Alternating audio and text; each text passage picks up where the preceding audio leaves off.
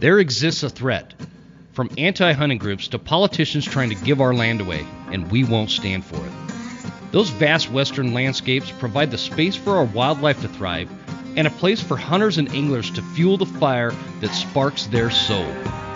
In this show, we share our love of hunting, fishing, and conservation. Here, we provide the foundation to meet these threats through passion and the grit of the American outdoorsman. Welcome to the Western Huntsman Podcast.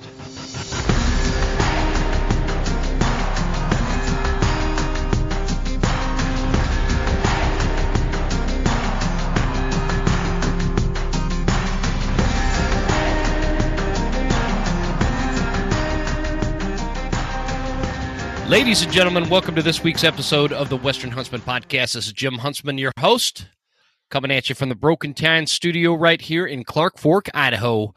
And this week, we have got uh, a new guest or a, a, new friend of mine who is a writer for Field and Stream magazine. And the, um, I guess, well, I'm going to have him explain it actually. So uh, let's welcome Travis Hall. Travis, I appreciate you joining me, man. Hey, Jim. Thanks for having me on. I appreciate it. I'm a big fan of your show. So it's awesome to be here uh, talking to you tonight. No, that's cool. It was it was fun seeing because uh, you you messaged me saying, "Hey, I I mentioned your uh, your podcast in this mm-hmm. um, article that you had written about the wolves." Mm-hmm. And uh, I was pretty, I was pretty flattered, man. That's that's awesome. I, I love seeing that kind of stuff. So I feel, I feel like I was, uh, you know, you're like you're like going places when Field and Stream recognizes your podcast. Yeah, no, absolutely, man. I um, that podcast was really helpful for me in just trying to wade through that that uh, issue. So, it, yeah, I appreciate you having that content out there. That's good stuff. Yeah, we should we should touch on that in a little bit. Uh, uh, you know that particular issue because it is a complicated, uh, muddy water to wade your uh, way through. You know what I mean? Um, yeah. And and I, I really liked having the director on to talk about it because he's got a really good pulse as to what the situation is with the wolves and and uh, you know just wildlife management in general in the state of Idaho. So, mm-hmm. uh, Travis, let's start with uh, give everybody kind of the bird's eye view of your background, and we'll we'll take it from there. Yeah, so I'm the associate editor for Field and Stream uh, magazine. Um, I've I've been with the magazine for about six months now. Um, I, I've I've been a full time writer for uh, probably close close to ten years now. Um, I've I've focused on the outdoors and and more recently it's kind of really honed in on hunting and fishing and, and conservation. Um, but yeah, super excited to be with Field and Stream full time these days and just totally immersed in uh, the outdoor news cycle, the hunting and fishing uh, beat. I mean, there's just no shortage of, of good stuff to write about. When so you because I'm I'm on this um, the Field and Stream. What do they call this? Like the Travis Hall page or whatever, kind of gives you your bio and stuff. Oh yeah. Um, it says you know he graduated Southern Indiana University or University of Southern Indiana. Um, in 2012 with a degree in journalism it was was the goal always to be like an outdoors hunting and fishing writer or how did that come about? I would say yeah that's kind of why i got into it in the first place. I mean i, I kind of remember being in high school um, trying to track out some sort of career path and just thinking you know how can i couple a career path with my passion for hunting and, and fishing and just being outside. Um, had a you know a little bit of a knack for for writing. One of the few uh, things that I excelled in academically. So, and I was you know crazy enough. I was a big reader of Field and Stream back then, and I was kind of like you know these guys writing in this magazine. This is what I would like to do uh, if I could somehow. Yeah. Um, so yeah, I would say that that is the path. The reason I went down that path is because I wanted to um, get into a career that that had something to do with with hunting and fishing and the outdoors in general. So before you wrote for Field and Stream, is that was it something that like as a writer, um, I'm always curious about this because uh, I'm like a half-ass writer, man. Um, the and I'm always curious about you. Before you were there, you were like this freelance writer. What was that like? What did, what did you do as as like a freelance writer? That was an interesting lifestyle. I mean, I I was before I came on full full time with Field and Stream. I was writing for doing some freelance stuff with them and um, there's other Mac, other publications like like Meat Eater. Um, but yeah, that that was I would say that I love the freelance lifestyle. It's it's I love the freedom of it, but um, yeah, I, I kind of you know I, I also love the stability of being full time. Um, I, I, probably prefer that uh, over that, but um, yeah, when I was when I was freelancing, I was just kind of all over the board, just constantly pitching and trying to develop relationships with editors and you know seeing what I could come up with. But was it was it like stressful trying to you know keep a steady flow of income you know while writing for all these different platforms or whatever? Was that was does that make like was it stressful doing that? Yeah, it was. It was stressful at times. Like you know, you're always kind of at the whims of um, of the budgetary constraints of, of the respective magazines that you write for. Um, so that could be stressful because sometimes those budgets will dry up or they go in different directions and and they move money yeah. Um, you know, you, I'd go through spells where the the work was just really flowing great, um, but there were times when it you know, it started to look, uh, you know, it, it, just wasn't quite quite steady. So yeah, I'd say that that was definitely stressful at times. So now, uh, you and your wife live in Montana's Bitterroot Valley. Yep. Yes, uh, you know, just a terrible, ugly, horrible part of the country to be in. Pretty rough. Yeah. Um, it's it's got to be pretty rough. Yeah. I mean, didn't John Denver sing a song about the Bitterroot Valley at some point? I think he, he was born in the Bitterroot. Yeah, I think so. I I remember it. Um, what's yeah. that? What brought you to the Bitter uh, to the Bitterroot Valley, man? Man, so that that's an interesting story in and of itself. I mean, my wife and I met working out in Yellowstone uh, National Park. Um, it's probably been twelve years now, but um, we she's from South Carolina originally. Um, we met working out there in college and ended up I ended up living in South Carolina for a long time and in her hometown and we both just always wanted to get back out west because it was just kind of in our in our souls uh, after being in Yellowstone um, mm-hmm. and you know we we finally decided to just pick up and move and a couple so almost been two years now. We um, she was pregnant with our now two year old child, and we or actually sorry, she wasn't pregnant. She was pregnant when we decided to do it, but he was about six months old when we took off. We took off in a travel trailer and and uh, traveled all over the West. Uh, spent a lot of time in Idaho, um, just kind of scoping out different towns. Um, spent some time in Wyoming and southwest Montana around the Bozeman area, and we we came to Missoula, which we neither of us had ever been to Missoula before, and we we came there and we liked it, but then we we drove into the Bitterroot, and we were just kind of like blown away by it. Uh, neither of us had ever been there, been here, um, and we yeah. fell in love with it, and and we stayed, and here we are. Yeah, so you were cruising around in like a travel trailer, mm-hmm. trying to. You're just like scouting different places to live. That that's what you guys were doing. Essentially, yeah, yeah. That's what we we did for um, probably close to five or six months. Um, wow, that that's pretty badass. Yeah, it it was a heck of an experience, man. Um, we we got there. See-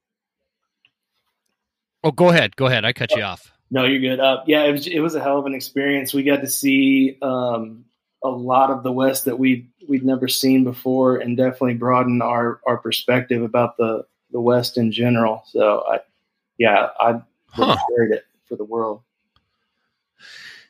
You know, it's it's interesting because I, I I know I know about well I know I know where you're at, um, and there is like this for anybody that hasn't been through the Bitterroot Valley, uh, as you head south out of Missoula, that highway will uh, you know take you all the way through the Bitterroot Valley and up and over the up and over that pass and drop you down basically into Salmon, Idaho. Yep, yep. Um, super cool drive. Uh, if if people are looking for like a scenic road trip, Mm, definitely put that on the uh, on the list. But yeah, the fly fishing sucks there, though, huh? Oh yeah, it's terrible from what I hear. It's just That's that's what I hear. I, I I don't want to. I don't even want to talk about the fly fishing in the Bitterroot Valley. yeah. There's really no point, there's really no point in touching on it, and people definitely should and, and visit and try it. No, no I mean it's How it's top notch from what I hear. I'm I'm I've I've fished a lot, but I'm still kind of just like barely above a novice. So my goal is to is to get better, and I think I'm in the right place to uh, to do that. Yeah, uh, the the nice thing about somewhere like the Bitterroot Valley, if you're if you're just kind of cutting your teeth Mhm. on fly fishing, Mhm. um, it's not easy fly fishing, but it's not like super challenging fly fishing. It's kind of that. I always kind of look at it as like this mid, um, I guess, difficulty level. Uh-huh. and, and the reason why I think that's good is because it'll it'll make you it, it, it puts you in all sorts of different circumstances that that if you travel throughout the rest of the American West with a fly rod, you're going to be effective everywhere. Right. Um, and so that's you know that's what I love about it. I'm going to have to come and see you, man. We're going to go throw a fly rod around for a little bit. Yeah, man. Um, so getting back to this writing thing, I, I'm super curious about the the job itself. Obviously, you must work remote, right? I do. Yeah, I'm fully remote, and um, all the guys that I work with were all pretty well remote. Are they like because Field and Stream aren't they based out of like New York or something? Yeah, that's our like our original offices are in New York City. Excuse me, but Mhm. the um the, the the parent company, if you will, that that owns us is I believe has offices in Miami and maybe even San Francisco, um, but there's still a, an office in New York, as far as I know. So I just want to read off some of the for people listening. Um, I and I, I I keep seeing magazine, man. You basically when you're writing these articles because you pump out a lot of articles. Uh, are these articles that are going in the magazine, or are they mainly like like almost blog format on the website? So we are all we are fully digital these days. Um, Oh, you are okay. yeah, yeah. Field and Stream is fully digital. Um, I write, I write pretty much uh, news, quick turn news articles a lot, um, and those are going, you know, straight onto the website immediately when uh, when they're published. We also have a platform that's uh, called FNS Plus, and that's some some of our more exclusive content that is going to be, you know, more similar to some of the stuff that you would have seen in the in the print magazine back in the day. So you know, that's the more highly produced, more more deeply reported uh, content that that you'll see there. But the, that and that's a like a premium subscription model. Um, but most Gotcha. of most of my day is you know finding relevant news in the outdoor space and, and turning it around pretty quickly. And that, yeah, that goes straight onto the website. And uh, like, walk me through the history of Field and Stream, man, because I, I think I don't know that there's an outdoorsman out there that doesn't know Field and Stream. Um, I, you know, I, I grew up reading, you know, Eastman's hunting journals and Field and Stream, and uh, I don't know, there was a couple of bow hunting ones that I read. Of course, I, that wasn't growing up. That was when I was a little older, in my like twenties or whatever. Anyway, yeah, the history of Field and Stream goes back what 130 years or something like that.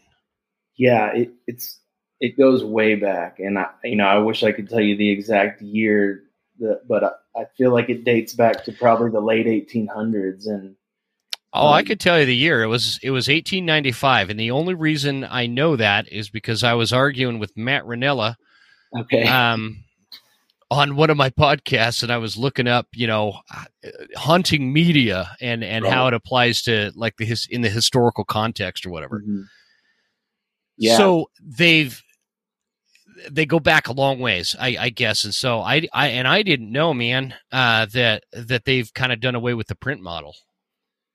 Yeah, um, yeah, we're we're fully digital. Um, that is uh, that I believe is about maybe two years. I don't know. It, it, preceded my time with the magazine. They've been fully digital uh, since before I, I, came on, but um, hmm. it's yeah, kind of the way the way of the world, and, and a lot of you know print journalism these days has kind of fallen to the wayside. But you know, luckily we're we're still cranking out some some of that premium uh, content that is very similar to you know what we used to have in, in the print product. Um, it's just all it's all digital now, and it, in some ways, yeah. you know, even more, even a, a, better reader reading experience than it was back then. But yeah, I, I, I I'm a sucker for a, a print magazine or a print book. You know, it's it's hard to substitute that having that in your hands, that tangible product. Yeah, it's it's so that's the thing with all of this when it, when when you're just I mean just talking about hunting media in general um and books like mm-hmm. I I love books I you know I don't read all of them but I buy books like crazy yeah. like actual hard physical books because I still love having the copy and it's the same with magazines you know I I, I still like magazines because it just gives you a little bit different perspective but the digital part is mm-hmm. nice because you can if my wife puts on some dumb show I don't want to watch or something at night, I can open up my phone and read. You know, like I, I like I like your headlines. Florida researchers tracked down and killed a giant Burmese python after it ate a collared possum. Like that that grabs my attention, man. Yeah, I want to read that. Good. Good. I'm glad uh, that one did it for you. That one went up today. Oh, it did. That's yeah, a, that's a brand new one. Yeah. Uh, and then the one I want to point listeners to is Idaho unveils plan to reduce wolf populations by 60%. Right. Uh, and obviously, be, just because, you know, you, you mentioned this show in it. Mm-hmm. Um, I want to talk about this one article, and I haven't read it, and I, I kind of did that on purpose because I, I, I, have a lot of questions about that. Okay. The article you have Feds will consider removing grizzly bears from endangered species list in Montana and Wyoming. Where are we at with that from what you know by writing this article? Um, yeah, from what I, from my understanding at the moment is, um, so the Fish and Wildlife Service has, um, trying to remember they, so they've recommended um, delisting of of, grizz- of grizzly bears and what did you say that is the the the Fed the feds have reviewed that and recommended delisting, or a state. So it, yeah, it's the feds, uh, the United States Fish and oh, Wildlife Service, um, and I don't even know if it goes quite as far as a recommendation. It's it's almost like a, another review, um, but they they have decided that they meet you know certain recovery criteria enough to to warrant another review. Like it's not like grizzly bears are going to be delist, delisted anytime soon necessarily, but the wheels, the slow moving cogs, are at least seem to be in motion for right now. That would be yeah. So I'm I'm reading this. It's talking about neighboring states um, requested state control over the management of grizzly bear populations in the Rocky Mountain ecosystems, two of them, which is you know Glacier Park uh, there in, um, on kind of northern northwestern Montana, uh, the Northern Continental Divide, which is kind of that Yellowstone ecosystem. Right. Um, I hate the the line a third petition seeking to list grizzly populations in Idaho was denied because that irritates me. I think they need to de- delist them delist them here. Right. What is your thoughts on th- the whole topic of grizzly bears and delisting them, and and where do you stand with all that? My, if you just want my general opinion, it seems like, um, you know, and this is, I'm not a grizzly bear researcher, and there are pe- there are a lot of people that know a heck of a lot more about this than me, but it seems like they have met the criteria for recovery in you know at least these zones like the the GYE and the Northern Continental Divide ecosystem. Uh, it seems like they're Yeah. there. Like I, they don't seem to me like an endangered species anymore. Mm. Well, yeah, and they're they're not. They're just still listed. It's it's such a it's such a conundrum because what happens is it's just like the wolf situation, man, where Mhm. uh, you know we we reach population objectives, and then it goes through where the states petition to have state management over these animals Mhm. uh, because these objectives have been met, which was the agreement in the beginning, and then it gets turned over uh, for approval and whatnot, and then here come the lawsuits Right. from like these pro grizzly bear the, these groups that are centered around one particular species is usually what it is and you've got these grizzly bear groups you've got these wolf groups that act like they know better than everybody else and they act like they have this moral high ground Right. because they don't want any hunting. But Mhm. here's a couple things that I know about grizzly bears is per capita, Alaska has way more grizzly bears uh, than the lower 48. That we're talking Wyoming, Montana, Idaho, Mhm. uh, which are you know the three states, and I, I think I don't I don't know if somebody's listening that knows this. I I want to say that there is a known population in the state of Washington. Um, but I don't know that for sure. But if you know, uh, hit me up at jim at thewesternhuntsman.com because I'd be super curious. But we're talking about the tri state Northern Rocky region. Right. So Al- Alaska has a higher grizzly bear population per capita uh, than our Northern Rocky Mountain region, Mhm. but yet has a less human interaction per capita rate than the lower 48 states. Right. So, and I, I know I've, I've talked about this on the podcast, but I, th- and what happens with bears is when they think that they're king shit on the landscape, Mhm. they they have nothing to fear that's when they get brazen and start doing things like you know the the human interactions that's where those come from Right. that's why in alaska they've got this robust hunting system uh, hunting season Mhm. for grizzly and you know brown bears and and that's why these these bears are a lot more timid around humans Mhm. it's the same concept. Uh, again, at the risk of sounding like a broken record based on past episodes, but it's the same concept with human interactions in like the state of Idaho, who's probably one of the most. I mean, I, maybe it's a bold statement, Travis, but I would I would argue that Idaho is one of the most aggressive uh, predator management slash black bear hunting states uh, that that we have Mhm. when you compare like Idaho and Montana black bear interactions to somewhere like New Jersey where they banned black bear hunting, Mhm.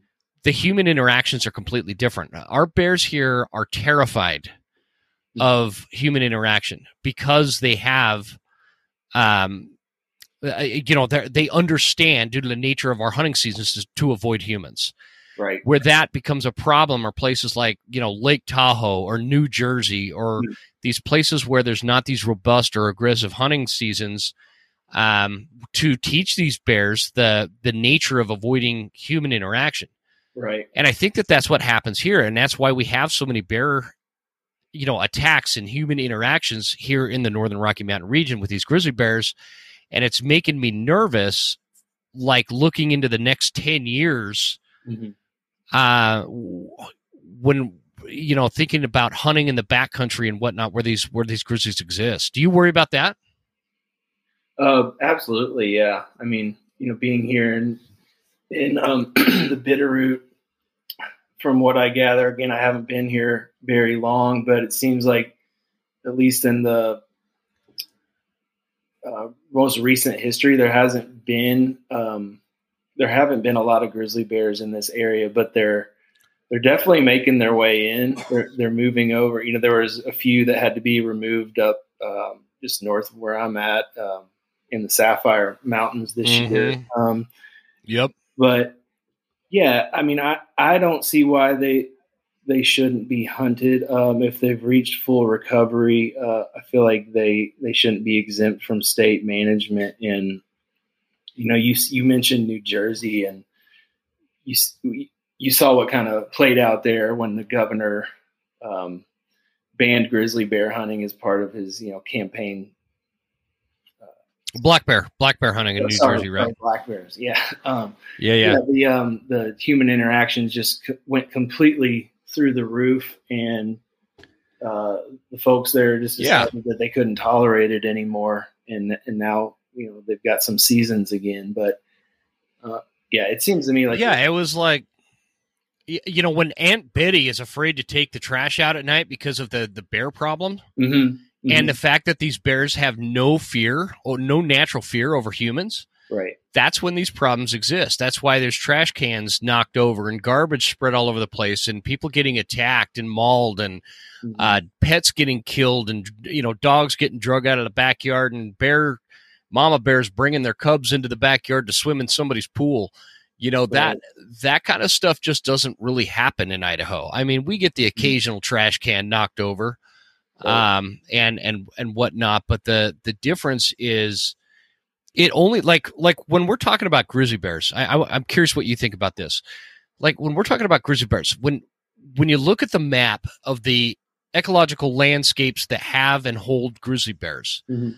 I like in my opinion, two hunting tags, whether these hunters were successful or not, but two hunting tags in each of these regions, I think would go a long way to teaching these grizzly bears that human interaction is bad and and not only would that save grizzly bears because they're not going to get themselves in trouble. Like uh, this last summer we had we had a grizz come down uh, into a town just to the north of us. They ended up having to get euthanized because it was eating some uh, livestock like goats or something. I, I don't know what it was i can't remember now. Mhm. but it was it was funny how that played out too travis because it was like the the bear came down and they um gave it the old dart so they can you know put a collar on it or whatever. Right, uh and and then they they relocated it. And i i specifically said on the show that bear is going to end up in the same spot and then he's going to get euthanized. Mhm. and lo and behold no shit like 2 months later that bear ended up in the same spot and got euthanized. Really, and and so if we had like two tags for that particular part of like North Idaho, I'm talking about like the the Cabinet Mountain Range. Um, I feel like just that effort would make grizzly bears think twice about coming into town. What I don't know. Am I off base? No, no, I, I, think you're right on. Um, and I mean, what it what it all really comes down to too is the you know the nature of the Endangered Species Act, and it was never intended.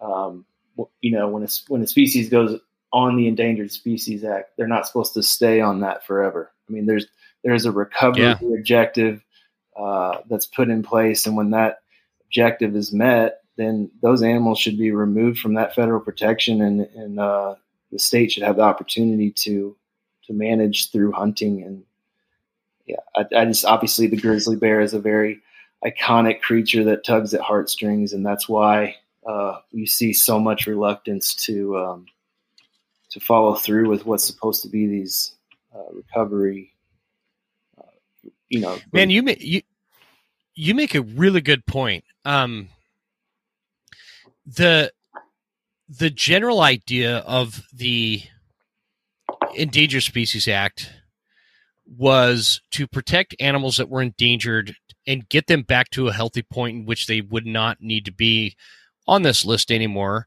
Mhm. and uh, you know because that's the that's the objective to move these species from endangered to no longer endangered and it's been hijacked by these anti-hunting groups and these animal activist groups Mhm. to the point where it's diminished the credibility of the ESA right and and I think that that's where we run into issues. You know, like the Endangered Species Act, it just doesn't hold any real credible water to me anymore Mhm. because it gets it gets abused by these animal rights activists, and I think that in the long run, that is going to backfire on them, who who are they are not conservationists, they're preservationists, they're Mhm. protectionists right and it's going to backfire on them to a point in which nobody's going to have the stomach to put an animal or a species onto the Endangered Species Act.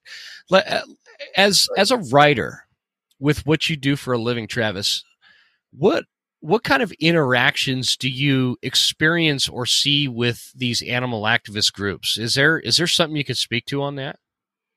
Um, I don't have a lot of personal interactions with them, to be honest. Um, you know, I just I follow um, what they do uh, in the in the media, and I follow a lot of you know their the press releases that they put out.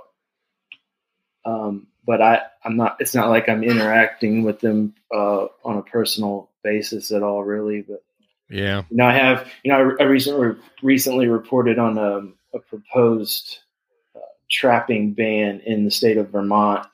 Um, that seems to be picking up some steam, and this would basically just ban recreational trapping in Vermont completely. You know, it uh, there would be no more regulated trapping other than you know government agents uh, doing nuisance trapping or you know hired trappers maybe but it seems like those folks over there are pretty mobilized and i think i've been getting some kind of uh, off-putting uh, instagram messages from some of these groups that are trying trying to do that so oh really i guess if i had to point to one thing yeah that might be it Let's take a quick timeout so I can offer a couple of words from our sponsors. The first one being Eastman's Hunting Journals. Guys, they got the magazine, they got the Mule Deer course, which is an online e course for you mule deer hunting enthusiasts like me out there. And they got Tag Hub if you're looking to do the research you need to find the right tag to fit your budget and your time frame. Check it all out at eastmans.com. Next is Phelps Game Calls. Guys, Huntsman 10 will get you 10% off at Phelps Game Calls from elk calls, predator calls, deer calls, turkey calls, all the calls you want this coming season. Spring turkey is just around the corner, so make sure you're checking them out. I like the Black Bat. And last but not least is Hoffman Boots, my boot of choice. One of the most underrated boots that nobody talks about for hunters. Go to HoffmanBoots.com and in, at checkout use promo code Huntsman10 all caps lock for 10% off your new favorite pair of hunting boots. And folks, if you're loving the show, if you're loving the podcast, please go to iTunes or Apple Podcasts and write a good review for us. We really appreciate it. It goes a long way to help us with the show and our mission. The Western Huntsman, brought to you by Eastman's Hunting Journals. Check it out. You're talking about this bill H191 threatens the future of recreational trapping in the Green Mountain State. That yeah, yeah, that one. Let's see. I've got I've got all your articles here pulled up, man. So make this easy. Uh yeah, prohibit the trapping of fur-bearing animals unless the trapping is done uh quote in order to defend property or agricultural crops end quote. Hmm. So it would essentially end recreational trapping. Uh, yeah, trapping gets a bad rap, man, and it's it's like an easy target for these animal activists. Yeah, it's, um and for sure. Yeah, yeah, yeah. Um, fur bearing animals unless the trapping is done. So, you know, that's why why I think that's important and relevant for people to consider and, and like kick around and from a sense of um we've we've uh, there's a lot of us have discussed the concept of death by a thousand cuts right? Yeah. Where where we we talk about how these animal activists are looking to take one thing at a time so it's not like this big eyebrow raising thing uh, until they get to big eyebrow raising things like you know uh, banning deer hunting or or something crazy like that you know? Mm-hmm. um but what ends up happening is when when a bill like this is introduced, you know, let's say it passes. Right. The the flip side to that is instead of the state fish and wildlife agencies generating revenues for uh, you know through trapping licenses and tag sales and whatnot, uh, they end up having to foot the bill mm-hmm. to control these animals that then go out of control because wildlife just doesn't manage itself and that's the fantasy these these activists fall into. Right.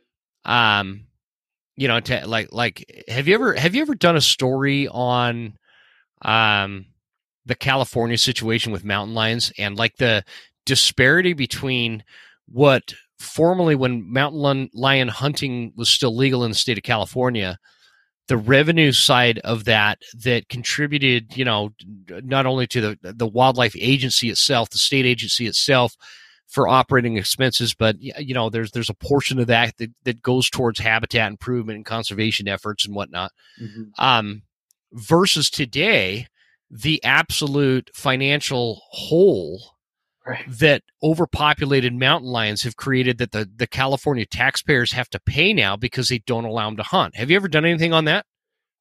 You know, I haven't done anything that kind of looks back at the history of the mountain lion thing in California. I've done some some more recent stuff on uh, efforts to, I think it was to try to ban black bear hunting not too long ago. But yeah, yeah, yeah. that was yeah, that was a couple years ago. The uh, mm-hmm. San Francisco legislator, Senator Wiener. Right. I always like to bring up his name. Yeah. Because he's a wiener. Right. Uh, tried to bla- tried to ban black bear hunting. Yeah, yeah. So I've followed some of that and the more recent things, and I've, I've researched the history of, what's gone on there in California. But yeah, they're kind of like the tip of the spear when it comes to to losing hunting rights. It's uh, it's kind of sad what's gone yeah. on here. Have uh, what about this uh, recent noise coming out of Washington? Um, you know, they've been going through the whole fiasco of losing the spring bear hunt.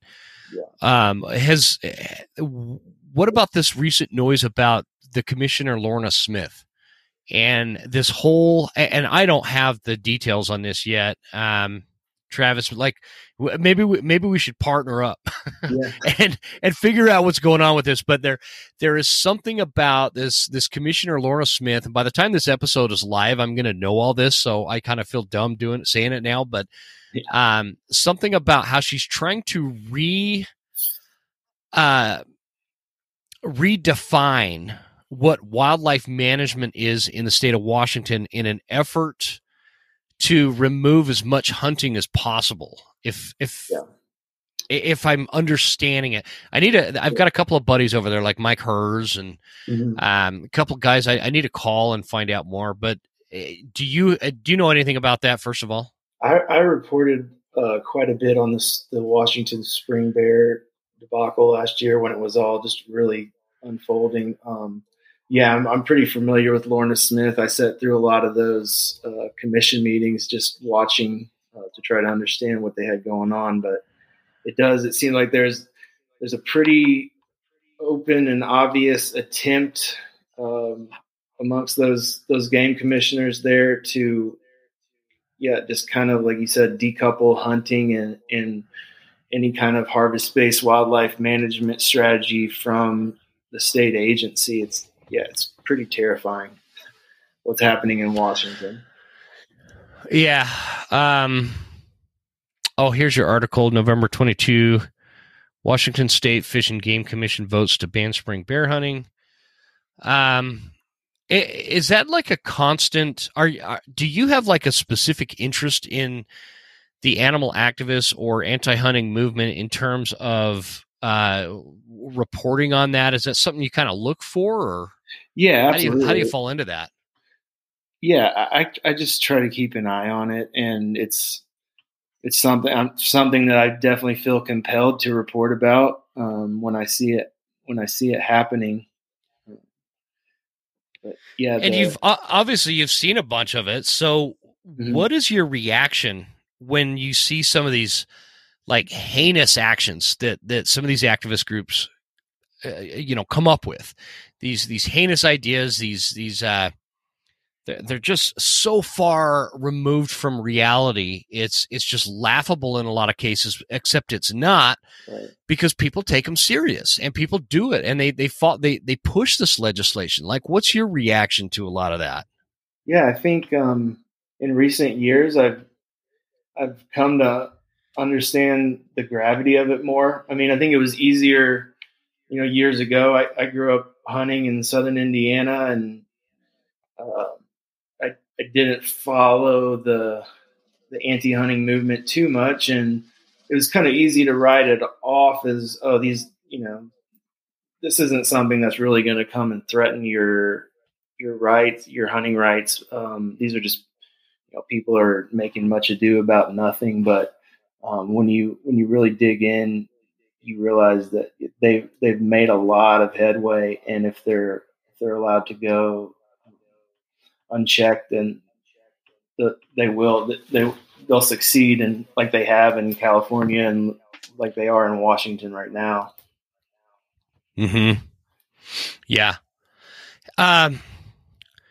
My so you know short attention span here, but but you said something that just kind of popped into my mind. I so I have a buddy who lives in Indiana.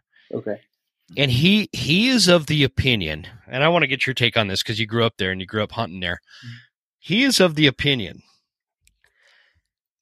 and I, I don't want to like give away secrets or anything, dude. So I'm always cautious with this, but he is of the opinion that that Indiana is one of the most underrated whitetail deer hunting states in the union.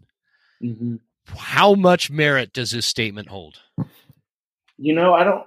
I feel like in recent years they've Indiana has kind of had a spotlight shined on it because there've been so many big bucks killed I mean, they just had the, I don't know if it was the Boone and Crockett typical world record come out of there. Um, but I would have, I, I would have agreed with him 10 years ago, but now it seems like they're, you know, they're, they're right up there at the top of the list with some of the best whitetail states on, in the nation. Um, a lot of people would say that, but the, I, the thing about Indiana, having grown up there, is there's just not a whole lot of access to public ground. Um, so it's like you got to know, you got to have uh, some land or know somebody, and that's what I always ran into. Um, I loved hunting there. How how did you navigate that? Did you have to like just go knock on doors and try to get uh, access to private property or kind of thing? We did some of that for sure. I mean, we did that for turkey hunting, and I think we got in the door with some whitetail hunting that way. But you know, I, I hunted with with my cousin on some like reclaimed coal property, and it was it might have been a gray area to be honest. I don't know how how legal it was, but we were uh, we were just hunting strip mine uh, area that was kind of you know these coal companies still owned it, but they weren't actively mining, and you know they might get be getting around to mining it again in ten years, but. Uh, in the meantime, it was just prime whitetail habitat, and we were in there hunting that all the time. So going going from a kid from uh, Indiana, whoop, hold on. Can you still hear me, Travis? I can hear you. You hear me? Yeah, I can hear you. I'm just trying to figure out. I just got like this error message on this recorder. There we go. I think I think we're good. All right, I'm just going to carry on like it didn't happen. Okay. Um. So so going from from a kid out in Indiana hunting whitetail and then you you'd mentioned you lived in South Carolina mm-hmm. uh, for a bit, um, which I lived in North Carolina uh, when I was in the military, and mm-hmm. then um, so I kind of know like like uh, landscape wise, I, I, I am pretty familiar with South Carolina. Uh, there's some big bucks there, by the way. Yeah, there are. There then. Are. Uh, yeah, yeah, and then coming out, then coming out west to somewhere like the Bitterroot Valley. Mm-hmm. Can like describe describe the life difference, like the the overarching uh, like difference in lifestyle and and hunting opportunity between all those places.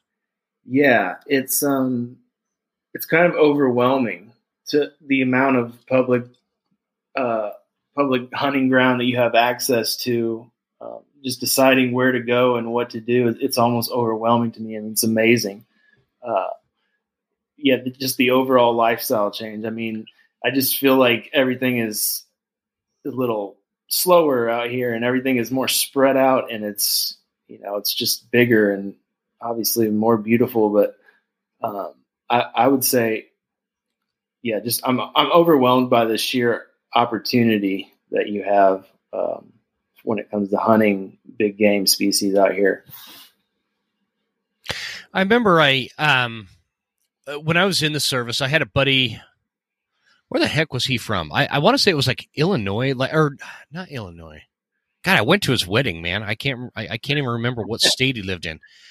Uh, um, but it, it, was it was somewhere kind of bordering the east and Midwest, right? Okay. And uh, real good farmland habitat. Um, maybe it was Iowa. I, I, anyway, irrelevant at this point. That dude, I'm getting old, man. It looked like 20 years ago, 25 years ago, probably. So I, uh, one of our leave uh, times we we were able to go on leave, he came home with me to Utah. Okay. And because uh, I, I I was raised in Utah, and so I uh, took him to Utah. He was like gonna stay with me for a couple of nights, and then he was gonna go on to another friend's house out in California. Uh, and so he uh, fly out of Salt Lake and, and head over there. But in the meantime, uh, I took him out to do some. It was like out of season. We we we went and did some jackrabbit hunting, which you could back in those days. Um, I pro- you probably still can, but you can hunt jackrabbits anytime. You know. Yeah. Um. And, and he'd never been out west, and he he was almost like it was almost stressful for him the amount of like land and yeah. the distance that you could see like the skyline was so much further mm-hmm. than what he was used to and I, I know what he feels like because when I landed in North Carolina for the first time when uh, when I got stationed out there, mm-hmm. There was like a sense of I had this like almost claustrophobic feeling. I bet where there was it was so flat and there was all these trees and like you just can't see very far. Right. Um, and, and so I, I'm always interested in how people react to these different regions of the country and and how different. Va- like I don't think, I don't think a lot of people understand how different things are from like the southeast to the Midwest to the western states to the West Coast or the Northeast even. Yeah, you know the it. You look at you look at overlaying Europe over the United States, the lower 48, and and you know you're talking you'd have multiple countries within that that spread. Right. So so now that you're out here, uh, what's been like the biggest challenge for you hunting wise?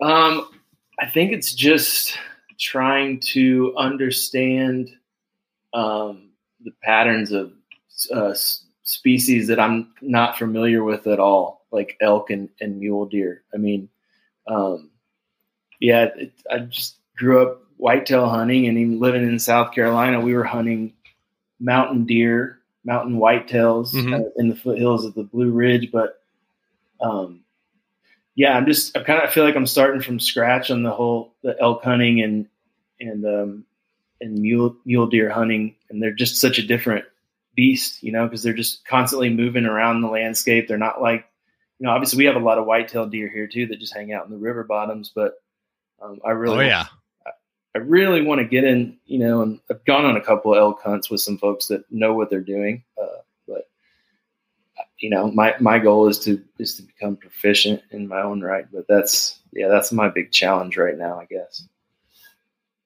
You, uh, are, are you, when you go elk hunting, are you kind of, or are you mainly doing archery or are you doing rifle muzzleloader?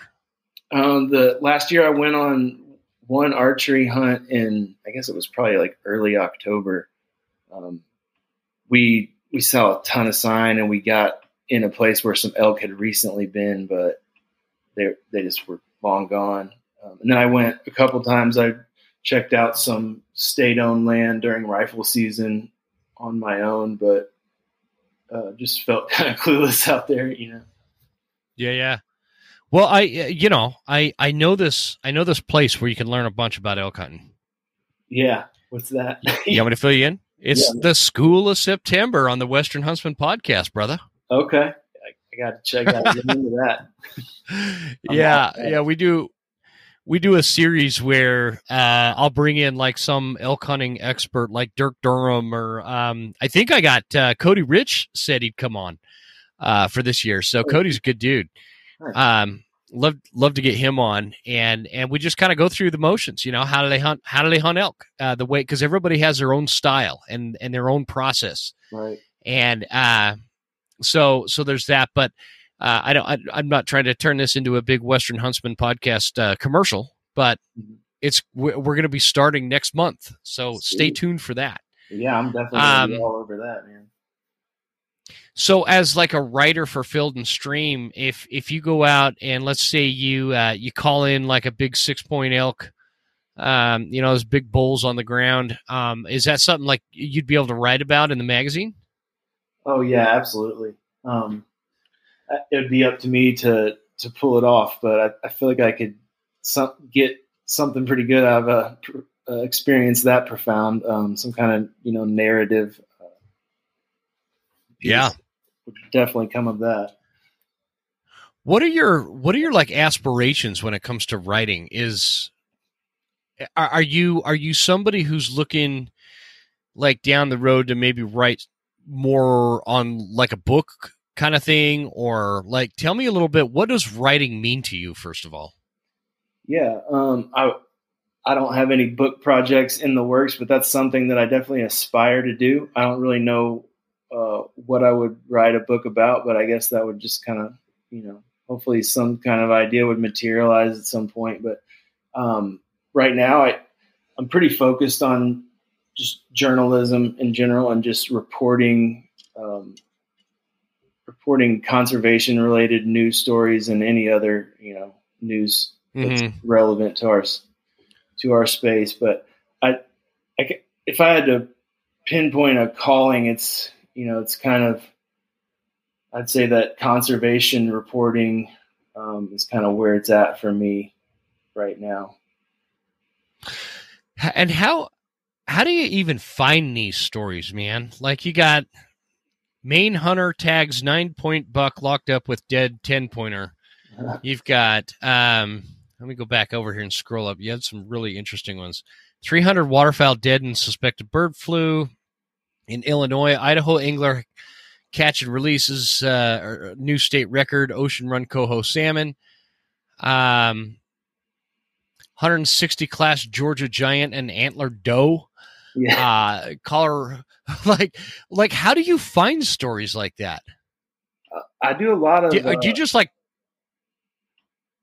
I scour the internet a lot. I mean, I'm just gonna, you know, I get a lot of press releases sent to me, and I'm just, you know, constantly monitoring Google, and then you know, sometimes I'll have sources that tip me off to to stuff that's going on that's relevant, like the Vermont trapping bill that that I recently wrote about. I had a retired game warden over there that I've that I've quoted in previous stories about Vermont just reach out to me and let me know that that was going on. But um, sometimes, once in a blue moon, it'll fall into your lap like that. But I'm usually just kind of always on the hunt for for stories, and Google is a big part of that. And uh, yeah, just kind of monitoring press releases from state agencies and, and stuff like that.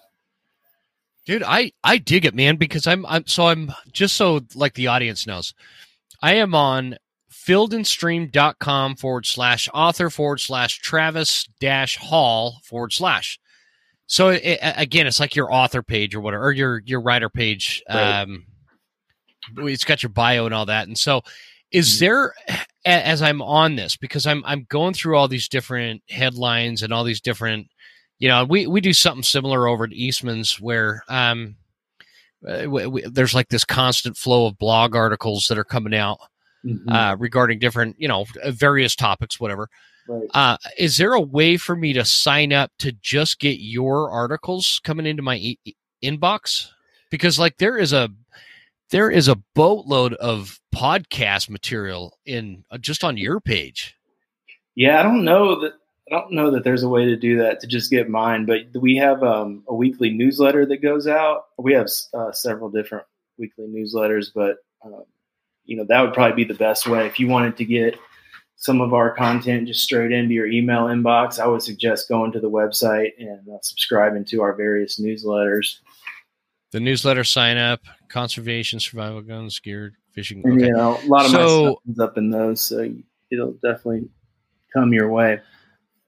I'm just gonna I'm just gonna keep this page open on my my laptop here and just refresh it every day or something. Yeah, there you go. Um, you do that too. Like I wanna I want I, I my uh I I don't know. I think it would be fun to periodically open up like a page like you've got here. Mm-hmm. And okay, you've got this article. Georgia hunter suffers hundreds of bite wounds during brutal dog attack in the woods. Like I I could get that and then I could I could track down this dude in Georgia and get him on the show and talk about this damn dog attack.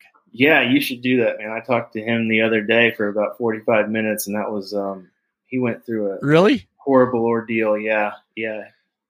Um, he was Dude, look at his legs. That is brutal. Yeah, he had three dogs going at him at once. He was um trying to move uh one of his ladder stands, just doing some like routine off. I guess their season just ended. He was doing some of his routine off season maintenance to his his um deer stands, and all of a sudden he had three dogs come in, and I think one he said one started attacking him, and then the others just kind of joined in like almost pack pack like mentality.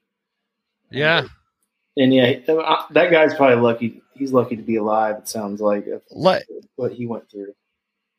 but like, what is it? Is it like wild dogs or like the neighbors' dogs? There were, I believe, they were just stray dogs that uh, a adjoining property owner or maybe a tenant on a adjoining piece of property owned. And I think Mm-hmm. Some folks just let their dogs run wild. You know, we deal with that, and I hunt in Kentucky with with my uh, cousins, and you know, we'll deal with that once in a while. Um, just dogs come running through the woods, but the pe- these people, these people here, obviously were negligent dog owners, and and these dogs were just out running, running wild, essentially. Yeah. Okay, let's switch gears here just real quick because um, I found another topic that I'm really interested in, and I'm only interested in it. Well, uh, I'm interested in it. It says Wyoming looks to ban non-resident shed hunting for first three days of spring season. Yeah, that's A Wyoming bill. What kind of reaction did you get when you when you got that uh, when you published that? we got um i i had a guy that lives in montana actually that goes to jackson hole every year to hunt sheds email me and he's very upset about that um yeah it seemed like most of the reaction that i saw was non-residents who were unhappy with this proposal um but Oh, non-residents. yeah non people that aren't residents Oh, I you know what, Travis? I I missed that. I I I just thought it was Wyoming looks to ban shed hunting for the first three. I see what they're doing. They're so they're trying to get rid of non-residents the first three days, giving that to residents only. That's what they're that's what they're proposing. Yeah, and I need to check back in on that one. I know it. I think it might have passed the House and it's on to the Senate, but um, they have some, I guess, pretty big issues in around the the elk refuge in Jackson with just Oh yeah, crazy crowding. Uh, when yeah, dude. Yeah, it, it's a it's a freaking dumpster fire. It- Yeah, it's a I've- freaking never dumpster fire. Yeah. have you been down there for it before? So years ago, I was, and I I was actually rolling through town for a totally different reason. um it just happened to be when the like the shed hunting season was starting or whatever and i mean there were people uh it was like the entire world had descended on jackson uh to go to go find sheds. And you know for for me dude i i don't get it. I'm not a shed hunter. I could give two rips Uh-huh. about going out and looking for sheds. I don't care. Right. um it's just not my thing. But and so i was surprised to see how serious some people take this shed hunting thing. Yeah, it is. but i'm i've also oh go ahead I was just gonna say it is it is definitely a big deal, and I feel like it's gotten more and more popular in recent years as these sheds, these shed antlers have gone up in value. I mean, they're just the dog chew market has exploded, and uh, yep people are making some decent money doing this stuff. I guess. well and you know I, i'm not trying to be offensive to anybody on social media but you know social media has played a lot into this whole shed hunting craze where people like they go out and they act like they just put down a you know 300 class bull because they found the shed and uh, it's silly to me i just i don't understand it Uh-huh. and i'm sure i'm going to get some nasty hate mail emails whatever Yeah. about that Mhm. but i just think it's dumb and, and I, it's just not impressive to me to go out and find sheds i i, I don't know Uh, that that's all beside the point because I, I want to look at the the issue of non-residents coming to Wyoming to shed hunt, Mhm. and and I think that people have this misconception that state wildlife agencies are there to manage for both residents and non-residents, which they're not. Mm-hmm. The the every state agency is pretty clear on the fact that they are managing the wildlife to benefit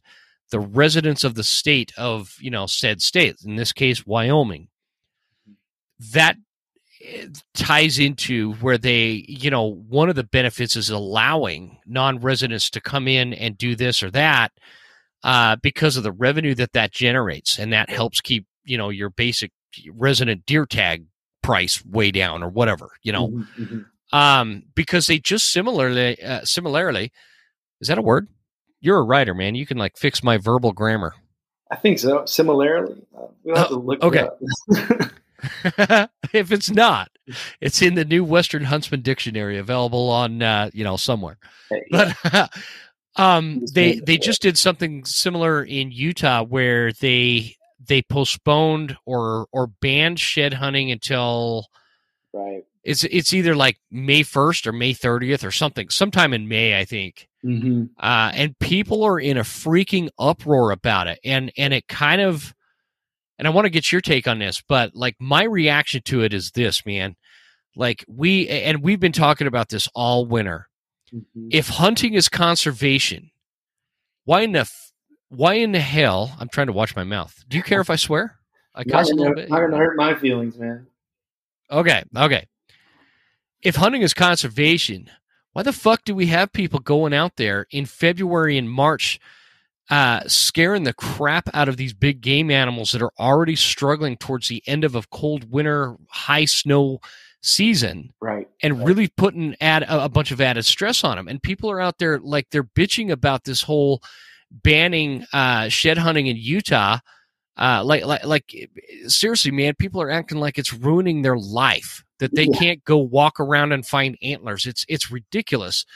Yeah. And, and it just, it just bothers me, man. I, I mean, but I mm-hmm. don't think people understand the hardships of, of like what a mule deer goes to in a heavy snow year Right. and how difficult it is for them to just scrape by until spring hits and and you know the the shrubs and everything else starts kind of coming back in into season right. And and like you're so enthralled by finding shed antlers because you want to look cool on social media and then run around claiming that you're some conservationist Right. it, it's so hypocritical Right. No, I definitely. and I yeah what do you think about it Yeah, I definitely see see your point there, and I, I definitely tend to agree with you. I mean, that was one big reason that this uh, these legislators have cited in trying to get this bill passed in Wyoming is these um, these elk herds are, you know, if, if it's been a tough winter, they're in dire straits almost towards the end end of it, and you got people bumping them off off beds, and you know what happens to it. Oh, yeah. like from an adrenaline standpoint, and just the, the sheer stress that that can be put on on a an elk or a deer just by seeing people or smelling people from 100 yards away. Um, yeah, I, I think it makes sense to regulate this stuff and, and kind of give give those animals a break. You know, here in Bitterroot where I'm at, we have a lot of uh, winter range that stays closed until a certain time of year, um, and that seems Yeah. to make a lot of sense to me. I mean, it totally does, I, and and I hope I didn't offend you, man. Like if you're some big time shed hunter or something, but Not at all. I mean, um, I've probably I- happened upon two sheds in my life, and I wasn't really exactly hunting for them. I just it's a happy Yeah. thing. I mean, I'm happy. I'm happy to pick up a, a a cool elk shed or something that I find while I'm out hunting, or while I'm out looking for huckleberries, or while I'm out, you know, mushroom hunting or something. Totally different, but I don't I don't go out and actively shed hunt, and so um, now that does not apply to um, some people use shed hunting as a scouting tool for hunting. Like Right. I, I like I got a buddy, uh, Troy, who is a um, prolific uh, giant mountain public land whitetail killer here in Wow. North Idaho. that sounds awesome. And this this is like a uh, this is like a year round thing for him where he it, he does go out and tries to find these sheds to track which bucks made it through the hunting season and figure out where they're living because they're going to be in that area when he's hunting. You know, mm-hmm. you know that that's I, I get that, but I still question eh, the the entire premise of where you know we've got these animals that are already low on calories. Uh, and, and, when you bump them out of their winter bed or their winter range, they're burning calories that they can't afford.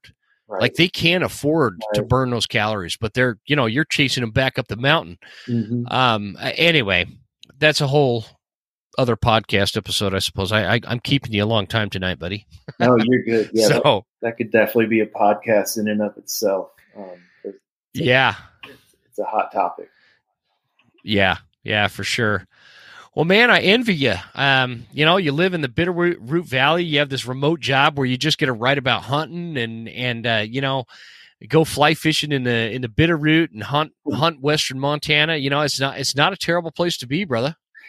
Yeah, I, I don't have a whole lot to complain about, man. I love it. I love being here. I love this this part of Montana that we settled in. I love the whole state, and it's it's a great job. I enjoy it. I've always um, it's always been a dream of mine to write for Field and Stream. So, you know, actually being a full time staff editor for him is, is pretty unbelievable for me. Um, but yeah, sounds like you got a, sounds like you got a pretty good thing going on up there in North Idaho too, huh?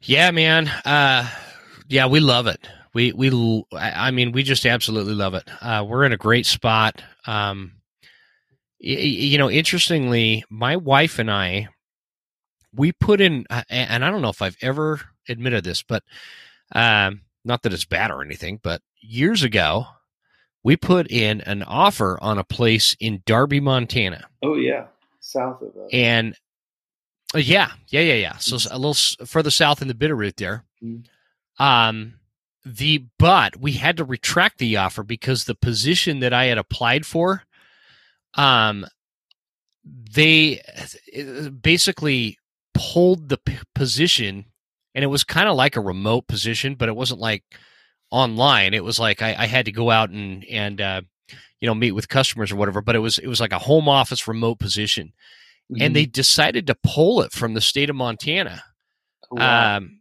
because they felt like the um, the market wasn't big enough, and so it wasn't worth investing in somebody being there full time, kind of thing. Wow and so because they made that decision, my wife and I never moved to Darby, Montana, but we we found this kick ass spot. It had this cool stream rolling through the property. It was like I don't know, three or four acres, cool old log cabin kind of oh, place. Oh, um, yeah, yeah. This was years ago. Mm-hmm. Uh, a really cool spot. I was I was pretty bummed there for a while, but it you know things work out for a reason. So, Definitely. uh, we're we're super happy where we're at. But um, why don't you uh, tell everybody where they could find you, man? Yeah, so um, I have I'm on Instagram. My Instagram handle is uh, Travis Hall Media. Um, I'd say that's that's mm-hmm. probably the best place to get me. Uh, I don't do much with Facebook, um, and then of course, you know, just my bylines on the on the Field and Stream website pretty much on a daily basis, so you can see all of my work there. So, guys, what I'm going to do uh, in the show notes is I will put Travis's Instagram, and I will also put this uh, Field and Stream slash author tra- uh, slash Travis Hall website.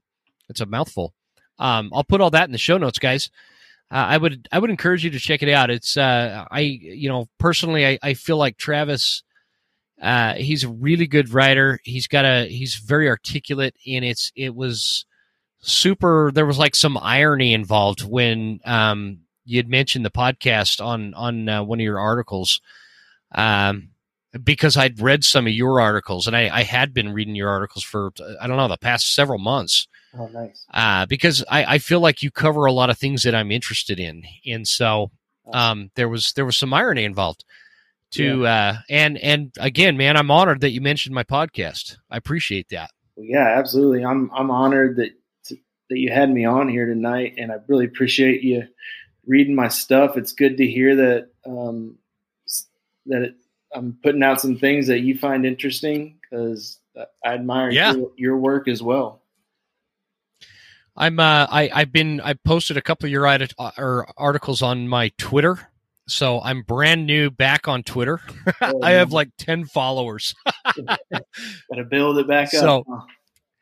Yeah, we had I when uh, my my old Twitter it was pretty big, man. I Yeah. there we had a, a couple thousand followers on there, whatever, Mhm. uh, and it was growing a bunch. But then they were doing all this weird shit, so I, I just flat out got rid of it. Yeah, Uh, but with this new change in management, um, it's Yeah. pretty fun being on there again yeah. because that's where I could. I, I I like to go and talk smack to to uh, certain demographics yeah. um, on Twitter. you So, got a little more freedom to do that these days, I guess. On yeah, yeah. yeah. Exactly. Well, Travis, I appreciate you joining me on the show, man. Stick on the line for just a minute, but uh, I really appreciate you coming on the show. Um, from from a guy who is, you know, always been intrigued by the whole lifestyle of being a writer, and uh, I've always been interested in it. Uh, I'm a terrible writer, but I, I do try. Uh, it- it's just it's cool having somebody like you that actually does it for a living and is, is actually really good at it uh, and and just having a discussion on hunting and and uh, different topics of what, what you're interested in and, and just keep doing what you're doing man i really appreciate you coming on Yeah, absolutely, Jim. I appreciate you having me, and, and thanks again for, for reading my stuff, man. It's, it's good to know that it's, it's fallen uh, on on some ears out there, so I appreciate it, man. yeah for sure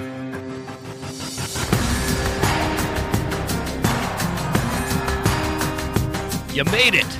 That's the end of the episode. Thank you so much for tuning in. Please make sure you're following us on Instagram at The Western Huntsman and write us a good review at Apple Podcasts. Thanks, guys. See you next time. Stay Western, and I'll see you on